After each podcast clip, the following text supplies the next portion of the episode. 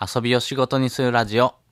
遊ぶことを突き詰めると、それが仕事になる過程もコンテンツとして配信していくエンタメラジオになっております。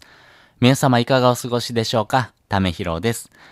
いや、本日もご苦労様でした。金曜日、仕事が終わったって方、結構いらっしゃると思いますね。ご苦労様です。お疲れ様です。えー、よく頑張りました。まず自分を褒めましょう。おめでとうございます。よく頑張りました。すごいです。やっぱりですね、毎日毎日コツコツと積み上げてきた、あものっていうのがありますしね、あの、金曜日、あの、自分をですね、ちょっと褒めてあげるっていう時間もですね、設けてほしいなというふうに思いますしね。あの、まあ、あの、自分が頑張ってきたことをですね、褒めてもらうっていうこともですね、なかなか少なくはなると思うんですけども、やっぱり自分がですね、自分のことを褒めてあげるっていうですね、そういうタイミングもですね、必要になってくるかなと思いますんでね、あの、そういう時間も設けてあげるっていうのもですね、必要になるかなと思いますんでね、まずは自分を褒めてあげる。まあそういうふうなですね、あの習慣もちょっとずつ身につけていくといいなというふうに個人的に思ってます。で、えっ、と、まったりとしたですね、えー夜の配信はですね、ちょっと相性がいい人の特徴、まあそういうふうなですね、あの人間関係でのお話をちょっとしていきたいなというふうに思います。で、私が考える相性がいいなと思う人の特徴はですね、あの、二つあるかなと思います。で、一つ目はですね、えー食べ物の好き嫌いが合う。これ結構大事じゃないですかね。あの、食べ物の趣味が合うっていう人はですね、結構、あの、自分とも相性がいいなというポイントに上がる人多いかなと思いますね。で特にですね、嫌いな食べ物が一緒だよっていう方がですね、あの、相性がいいというふうなですね、研究結果も上がってますんでね、あの、食べ物、特に嫌いなものはですね、あの、共通したですね、共通理念がですね、合うんですけども、好きなものっていうのはですね、まあ、無数にあるっちゃありますよね。あ、それ好きっていうのを、結構ね、女の人で言う人多いんですけどね、まあそういうふうな好きなものよりもですね、あ、これ嫌いだよねっていうのがですね、一緒な人の方がですね、あの親密度が高くなるっていうとこがありますんでね、まあそういう人の方がですね、より相性がいいなというふうにね、思いやすいんでね、まあそういうところもですね、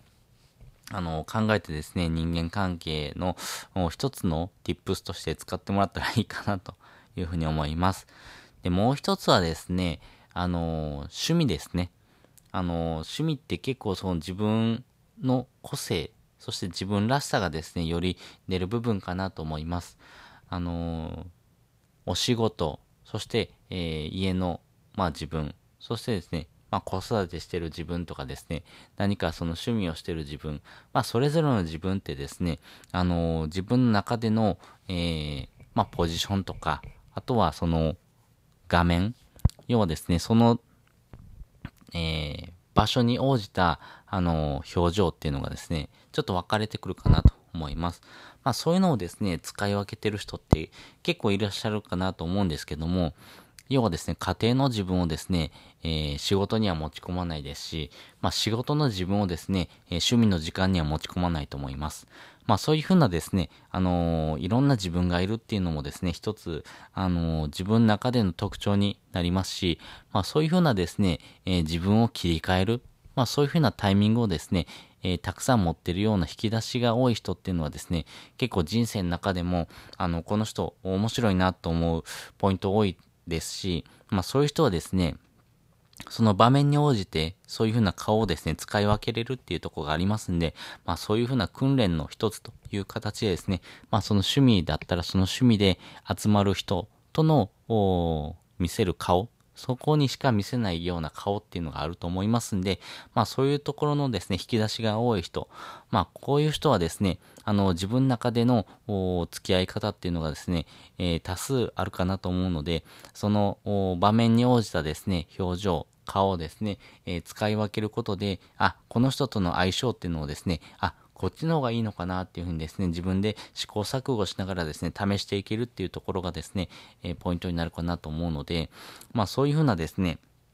あの、人との付き合い方っていうのをですね、あの、自分の中で、えー服を着るように、試着するように、えーどんどんどんどん変えていけるっていう人、まあ、それがですね、相性がいいなと思う人ですし、あの、自分に合わせてくれる、要は人に合わせられる表情を持ってるっていうところはですね、非常に大きなポイントになるのかなと思いましたんでね、えー、相性がいいと思う人のですね、特徴ですね、ちょっと私なりに分解してみました。まあ、どういう人がですね、相性がいいのというところはですね、まあ、あの、それぞれの考え方になりますんで、あの、一概には言えないんですけども、私はこういう人がですね、一緒にいるといいなと思いますし、あの、こういう人が周りに一人でもいてくれるとですね、なんかあの、話しやすいなとか、あ自分のこと分かってくれるなっていう共感性がですね、えー、出てくるなと思いましたんでね、まあ、そういう人との付き合い方、そして自分がそういう人になった方がいいのかなというふうに思いましたんでね、まあそういう人になるためにはですね、こういうふうな考え方を持っておくとですね、